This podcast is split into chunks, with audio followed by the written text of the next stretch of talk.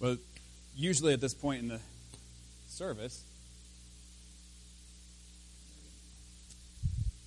we will uh, have a children's sermon, have an Old Testament lesson, a New Testament. We're not doing all that today. Today's different. Uh, today, what we're going to be doing is talking about one particular thing. We're going to talk about a, a painful healing, and we're going to do that by looking at a story within a story, and then an unusual gift and an unnatural response. That's what we're looking at today. And we're going to do this all by looking at the person we've been looking at actually for the last several weeks. But if you haven't been here, I'm sure you've heard of him anyway. His name is David. He is the guy who was a shepherd.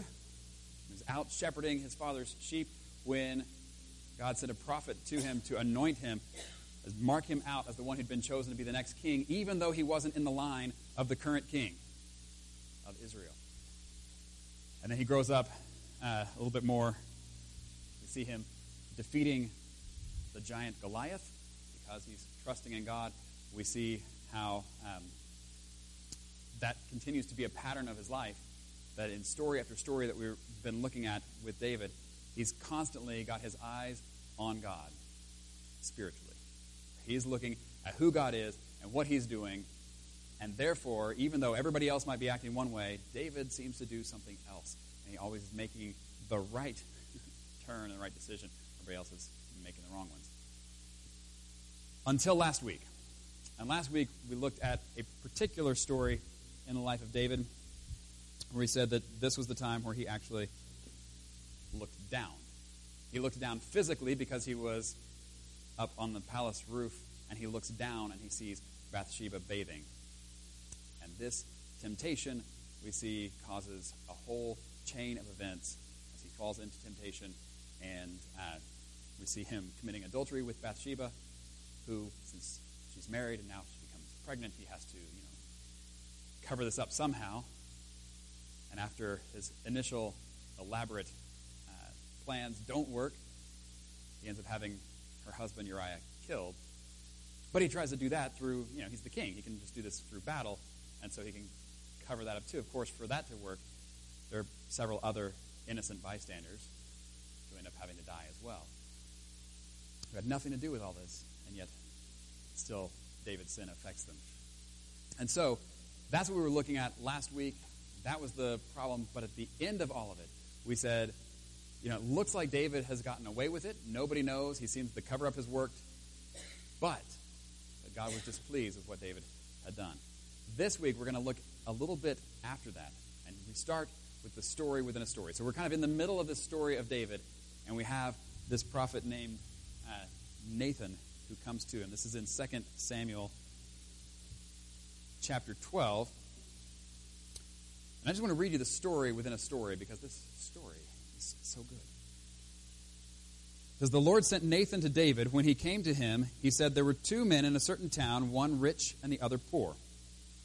The rich man had a very large number of sheep and cattle, but the poor man had nothing except one little ewe lamb he had bought.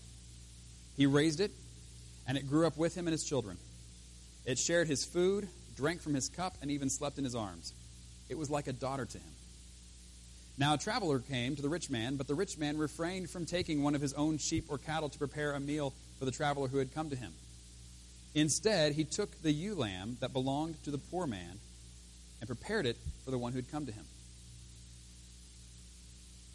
This is the story. This is the story within a story. Now, we're going to actually be looking this morning at uh,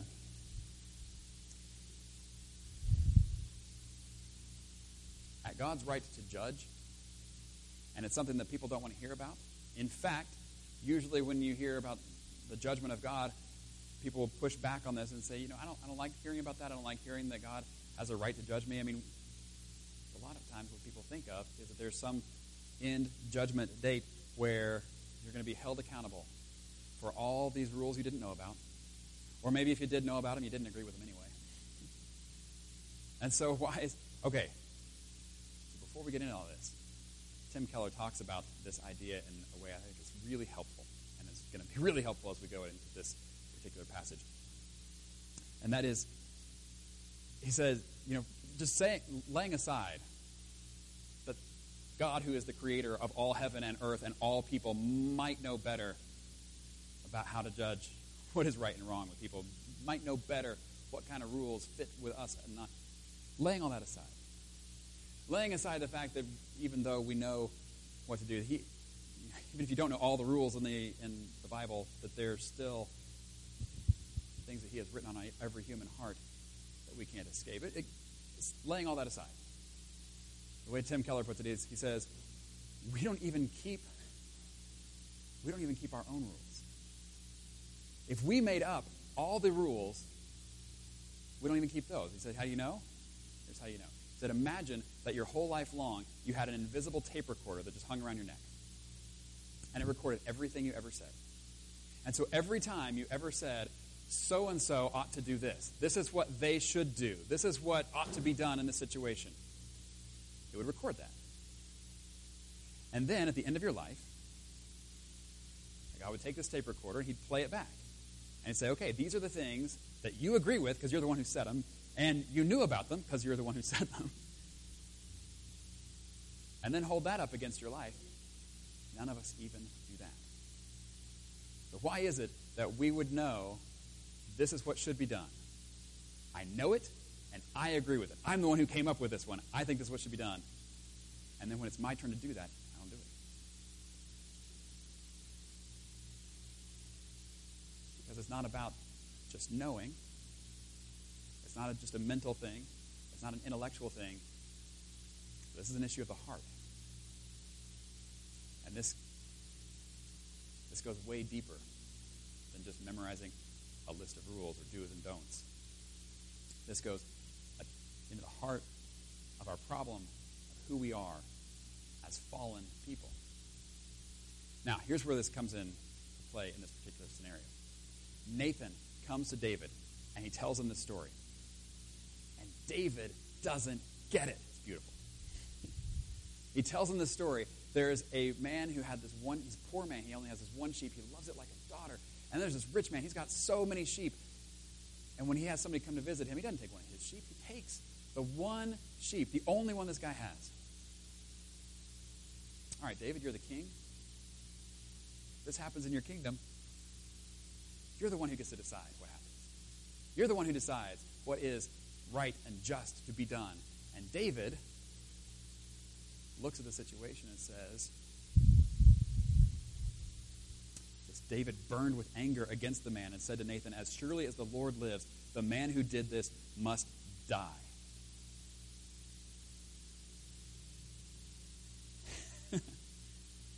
David knows what's right. He knows that this guy should not be doing that sort of thing. And he knows that the penalty for what he has done should be the death penalty. That's what this guy deserves. That would be the just situation. And then he says, and he must pay for that lamb four times over because he did such a thing and had no pity. I love this. It's like the death penalty is not even strong enough. He still has to pay for it too. Going above and beyond that. Then Nathan said to David, You are the man. This is what the Lord, the God of Israel, says I anointed you king over Israel, and I delivered you from the hand of Saul. I gave you your, master's house to you. It goes on and on with how God has put him in such a privileged position. And yet, he has then used this to take Uriah's wife, to have Uriah killed, and all the problems that have gone on there. Now, I told you first we're going to be looking at a story within a story. So that's the story that Nathan told, was of this man and a sheep. And it's a beautiful way of telling it because had Nathan just come to David and said, Hey, I know what you did and it was wrong, may not have gotten past those initial defenses. But instead, what he does is he comes and he says, Hey, there's this guy. You're the king. Tell me what ought to happen. And now it's not personal with David. Now he can be objective and he can apply the rule that he knows was right to this other guy, because that's way easier. Then Nathan turns it back on him says, You are the man. Now, I told you this is an unusual gift the unusual gift in this scenario is Nathan.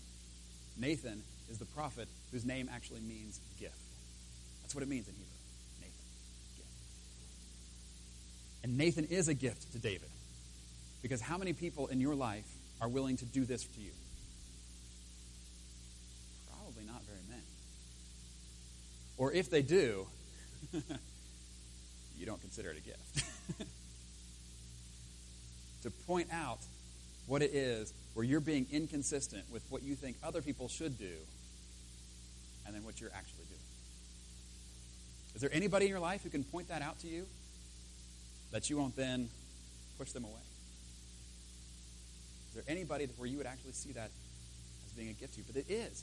It is a gift to David.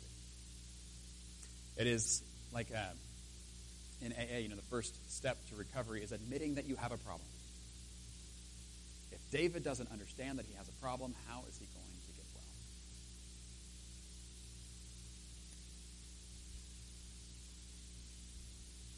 We also have an unusual response. If someone were to say this to you, my guess is the initial reaction is going to be one of defensiveness, which that can take many forms. Start defending ourselves as well, what I did wasn't really wrong. Or, well, if you knew all the circumstances, it wouldn't be as wrong as you think it is. Or, how dare you? Who do you think you are? We have a lot of ways that we can defend and not actually have to face up with our own sinfulness and our own duplicity in that. But in verse 13, after Nathan finishes speaking, then David said to Nathan, I have sinned against the Lord. That's the response. Now, it's actually a much bigger response than that. That's the summary. But David is also not just a shepherd, not just a king, he's also a poet and a musician. And so if you turn to the last page in your songbook there, we have Psalm 51. Psalm 51 is one of the few psalms we have where it actually tells us not only who wrote it or who it's for or whatever, but it actually gives us the occasion when it was written. And so it says, Psalm 51, for the director of music, a psalm of David, when the prophet Nathan came to him after David had committed adultery with Bathsheba.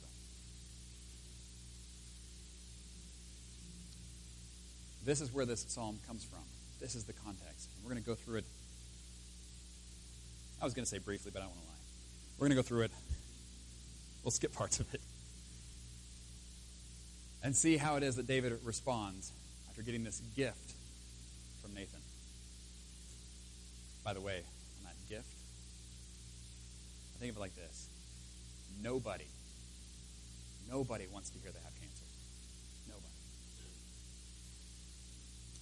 everybody would be super thankful the doctor catches it early. Right? If you went to the doctor and they found out that you had cancer and they said nothing and they let it continue, that's not a good doctor. But when they catch it early and there's still something you can do about it, we are grateful. And so here we have David responding well. He doesn't want to hear it, he doesn't want to be caught in his sin, and yet he is, and he's thankful. And here's the, the poem, the prayer. It begins with Have mercy on me, O God, according to your unfailing love. According to your great compassion, blot out my transgressions, wash away all my iniquity, and cleanse me from my sin. Something very important here. First of all, is that word mercy. Is David admitting he has a problem? You don't ask for mercy unless you know that you deserve something bad. The story that Nathan told has gotten through David's defenses. And so David recognizes when he said that man should die and he should have to repay, he now realizes that his own finger is the one that's pointing back at him and saying, I should die. I should have to repay. That actually is just, and that actually is right. And I know it's true because I was the one who pronounced it true. so that is what should happen. And I recognize that now. And so he says, Have mercy on me. Mercy is the is God not giving us what we do deserve, those bad things we deserve. not giving. So when David says, Have mercy on me, he's admitting his guilt. But then he says, and this is very important, Have mercy on me, O God, according to your unfailing love. This is tend to have two problems when it comes to confession. The first is we don't admit it. We don't admit it fully. We don't admit it honestly. Instead, what we do is we start trying to justify and rationalize. And, well, maybe it didn't do it a, all the way perfect, but it wasn't all bad. David's saying, no, it was all bad. But the second thing is that we tend to mess up on in our confession is instead of saying, have mercy according to your unfailing love, we say, have mercy on me Let's make a deal. You don't give me the bad things I deserve this time, and next time I won't do this. Right? And we start making these deals, and I'll, I'll, I'll do better next time. And what we're doing is we're saying, Have mercy on me, not according to your unfailing love, but according to my future performance. let me just walk you through how this is going to work. If you're saying, Have mercy on me according to my future performance, and then you fall again, what are you going to do now? Okay, not on this future performance, but on my next future performance. Okay, not on this one, but on my next one. And we keep kicking the ball down the field. But we don't ever make it to perfection. And so when we're saying, Have mercy on me according to my future performance, we're hopeless. But David doesn't do that. He doesn't make that mistake. Instead, he says, Have mercy on me, O God, according to your unfailing love And this uh, term for love that he uses here is actually the same thing that he's talking about when we looked a few weeks ago at how David treats Mephibosheth. Remember that one? Fun name? That grandson of King Saul, the one who was in the family that everybody would have considered to be David's enemies now that David is the king. And so David reaches out to him not to kill him, but to bless him and to restore him to position within the royal family, even. And he says, I want to show God's kindness to this man. That's what it is. That's that same word, that chesed. That's a good word if you got a cold. Chesed. And he says that, that love that you have for your enemies, to reach out to your enemy and to bless them. Have mercy on me according to that, God. And he continues. Verse 3 For I know my transgressions and my sin is always before me. Against you, you only have I sinned and done what is evil in your sight, so you are right in your verdict and justified when you judge. Just a quick note on that. Did anybody else, anybody else kind of catch when you heard him say, Against you, you only have I sinned? Catch anybody off guard a little bit? Anybody going, uh, Excuse me, David, you forget about Bathsheba? maybe sin against her? What about Uriah? Who you had murdered? You maybe sin against him? And David says, Against you, you only have I sinned. very helpful place for understanding what's going on here. Actually, comes in the New Testament. If you take a look in, uh, the book of Mark, it's chapter 2, where you'll know the story. You have four friends who bring their paralyzed friend to Jesus to be healed. You remember this? And it's too crowded and they can't get in the house where Jesus is teaching.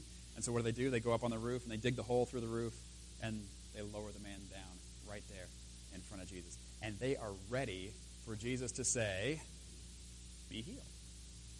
But he doesn't. He sees the man there. Says, Son, your sins are forgiven. And everybody freaks out. All the religious leaders start saying, Who does he think he is? That he can forgive sins. Now, the reason they're thinking this is because this man, how has he, how has he sinned against Jesus? You can't forgive somebody's sins if they sin against somebody else. Right? So if I come over here and I start kicking Jimmy in the shin over and over again, and then Dean comes over to me and says, It's okay, Joe, I forgive you. Think Jimmy's okay with that? Who do you think you are? you don't get to forgive that. Only Jimmy gets to forgive that. Only the person who's been wronged is the one who gets to forgive. That's who's been sinned against. And yet Jesus claims that every sin that this man has committed has actually been against Jesus. How so? Well, for that, we have to go all the way back to Genesis. We're going all over the place today. If you go back to Genesis, you see when God creates the whole world and he has the Garden of Eden, and, and the whole thing looks and is set up in language that resembles a temple, with the Garden of Eden resembling like the Holy of Holies. And inside of that, he puts people. People who he sa- says he creates in his image. Now, there's a lot of discussion as to what exactly does that mean, and a lot of good things that can mean. But there's got to be at least one thing that it means that we can be sure of, and that is that every person somehow represents God, which means that the way that we treat people is a reflection of how our hearts are towards God. If you don't believe me, read Matthew chapter 25, when Jesus says, As much as you did to the least of these, so you did it to me. Or read 1 John chapter 4, when he says, Whoever claims to love God and yet hates their brother is a liar. Because how we treat people who are here representing God shows how our heart is to God, which means every wrong that we do to other people is a sin against God. And so when David commits adultery with Bathsheba, when he sends Uriah out to be killed, all of this is because his heart is not right with God. And all of it is an acting on that heart not right with God. And therefore, he's able to treat people as less than those representatives of God.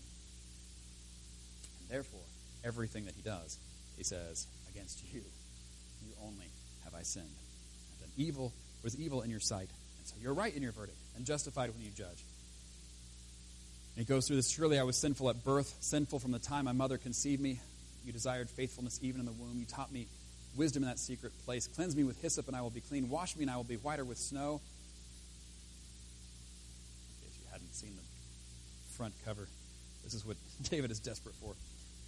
Says, Let me hear joy and gladness. Let the bones you have crushed rejoice. Hide your face from my sins and blot out all my iniquity. Create in me a pure heart, O God, and renew a steadfast spirit within me. Do not cast me from your presence or take your Holy Spirit from me. Restore to me the joy of your salvation and grant me a willing spirit to sustain me. Because in all of this, David recognizes there's nothing he can do. And in fact, we've already seen him try it. What David had done after his initial uh, fall into temptation was to try to, you know, cover it up, to smooth things out, where it's not going to cause too many problems down the road, people finding out and all. And what he found out is that he couldn't fix it, and he couldn't cover it up. And all of his trying to fix it and trying to cover it up is like trying to wash a window clean using greasy rags. It's not going to work. You can wear yourself out doing it, but it's not going to get it clean. And so finally, David just says, You're going to have to do this. Create in me a pure heart. He says, I was sinful from birth. I mean, every part of me, there's not a pure motive in me. Then he goes on. Then I will teach transgressors your ways so that sinners will turn back to you. Deliver me from the guilt of bloodshed, O God. You who are God, my Savior. And my tongue will sing of your righteousness. Open my lips, Lord, and my mouth will declare your praise. You do not delight in sacrifice, or I would bring it. You do not take pleasure in burnt offerings. My sacrifice, O God, is a broken spirit, a broken and contrite heart. You, God, will not despise. May it please you to prosper Zion, to build up the walls of Jerusalem. Then you will delight in the sacrifices of the righteous, in burnt offerings and offered whole. Then bulls will be offered on your altar. He mentions sacrifices quite a bit here. And whether God delights in them or not delights in them, all that has to do with is going through the motions or actually obeying out of a sincere heart. It's like we talked about at the beginning. You know, the, there's a difference between then sings my voice and then sings my soul. And he's saying here, God does not delight in voices that are pretty, but he delights in songs that are sung from the soul, from the heart.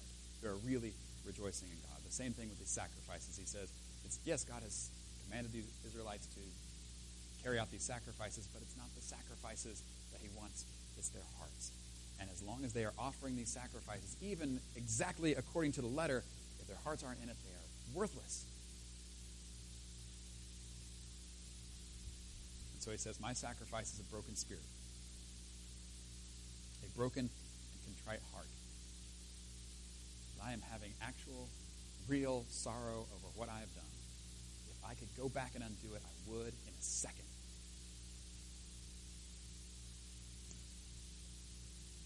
And it was with this heart, it was with this attitude, it says the sacrifices will be pleasing to God again.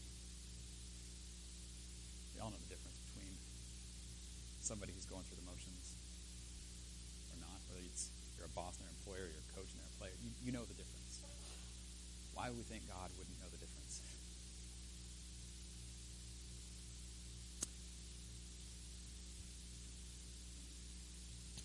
At this time, we're going to do something weird.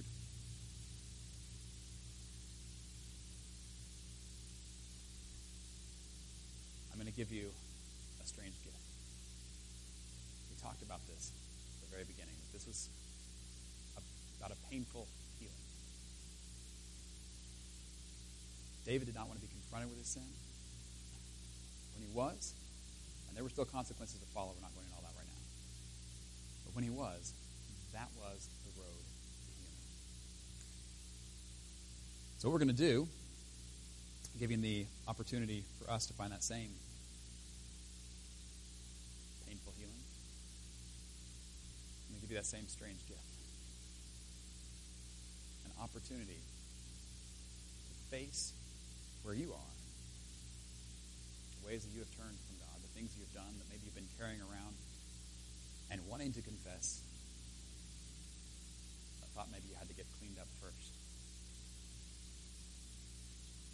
So, what we're going to do is just together, we will read aloud through this psalm again, but this time with heads bowed and praying this psalm personally. And we'll go through it slowly, so don't rush it. So that you're able to have that time of reflection and the ways in which these words that applied specifically to David's uh, situation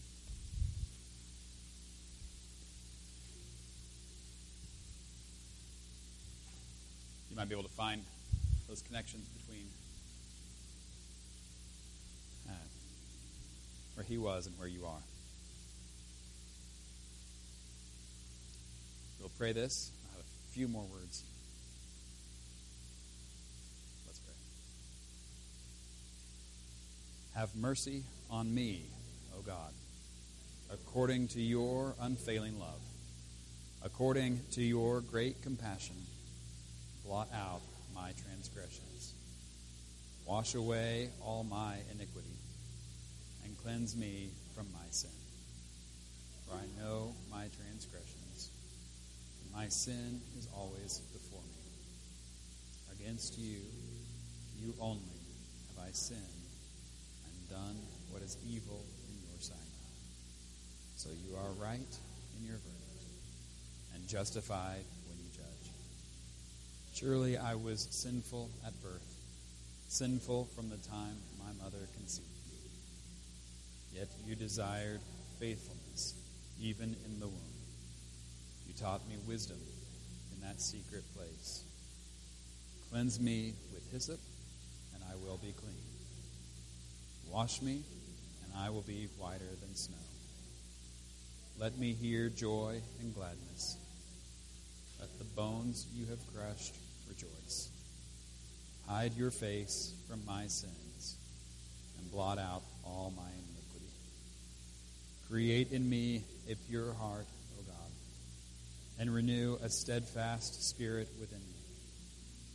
Do not cast me from your presence or take your Holy Spirit from me.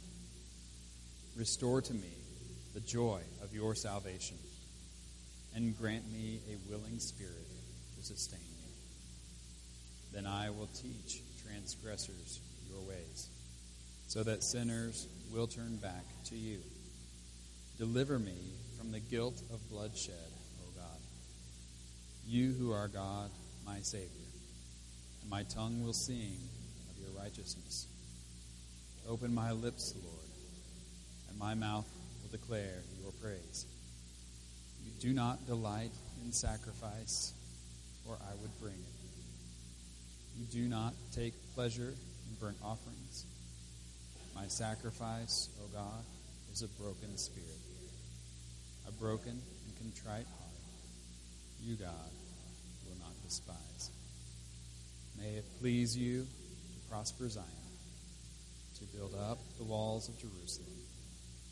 Then you will delight in the sacrifices of the righteous, and burnt offerings offered whole, and bulls will be offered on your altar.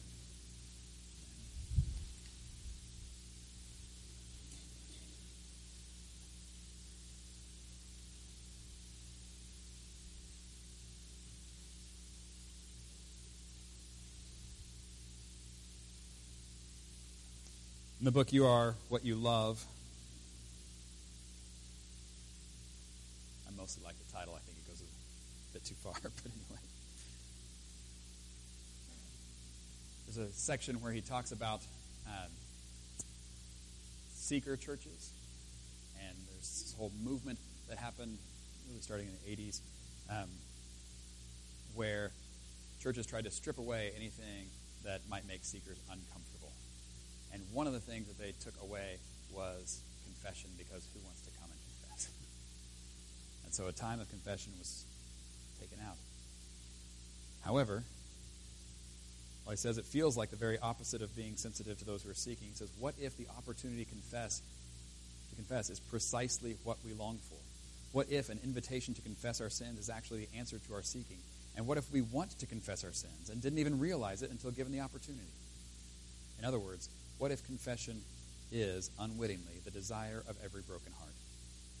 In that case, extending an invitation to confession would be the most sensitive thing we could do, a gift to seeking souls. I do think that confession is very powerful. and it is unburdening, it is freeing to be able to be honest before God and say, This is who I am. However, there's more to the story. That's why we can't just leave it here. But very briefly, I'm going to take you to just the first chapter of Matthew. Because in the first chapter of Matthew, we have Bathsheba almost showing up again. We have this whole list of names so and so, the father of so and so. And in verse 6, it says, And Jesse, the father of King David, David was the father of Solomon, whose mother had been Uriah's wife. Hear that? I could have just skipped over that. Matthew could have just left that out and just been, and David had Solomon, and Solomon, and you just keep going. He puts this in there. He leaves this in there, this story of David's sin, Bathsheba. And then doesn't just say his mom had been Bathsheba, but actually Uriah's wife, pointing out how doubly wrong this whole thing had been. So we have that mention again in the New Testament. The sin runs through the whole line. However, what is this line that is going on? Because this is the genealogy of Jesus, the Messiah, the son of David, the son of Abraham. And goes through the whole line until we get to Jesus, who is called the Messiah, the anointed one, the one who is chosen by God. Chosen for what? David also was anointed. I was the Messiah. He was anointed, he was chosen to be the king over Israel. What was Jesus anointed for? What was he chosen for? What was he the Messiah? What does that mean? Well, a little bit later in the chapter, an angel comes to Joseph. Verse, um, oops, turn the page. Verse 20 and 21. But after he had considered this, an angel of the Lord appeared to him in a dream and said, Joseph, son of David,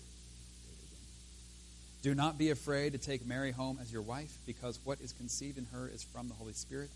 She will give birth to a son, and you are to give him the name Jesus because he will save his people from their sins. We need confession. But confession by itself is not enough. What we need is salvation. and so the gift that we have is not only the ability to confess and to admit honestly who we are, but also the assurance that what we have on the other side of confession is true forgiveness. That when we say, Have mercy on me, O God, according to your unfailing love, we can look to the cross and see his unfailing love on display for us. David prays, Restore to me the joy of your salvation. That is what ought to follow the end of every amen, the prayer of confession. And that we have been, we are, those who receive mercy according to his unfailing love provided for us in Jesus. In the name of the Father, the Son, and the Holy Spirit. Amen.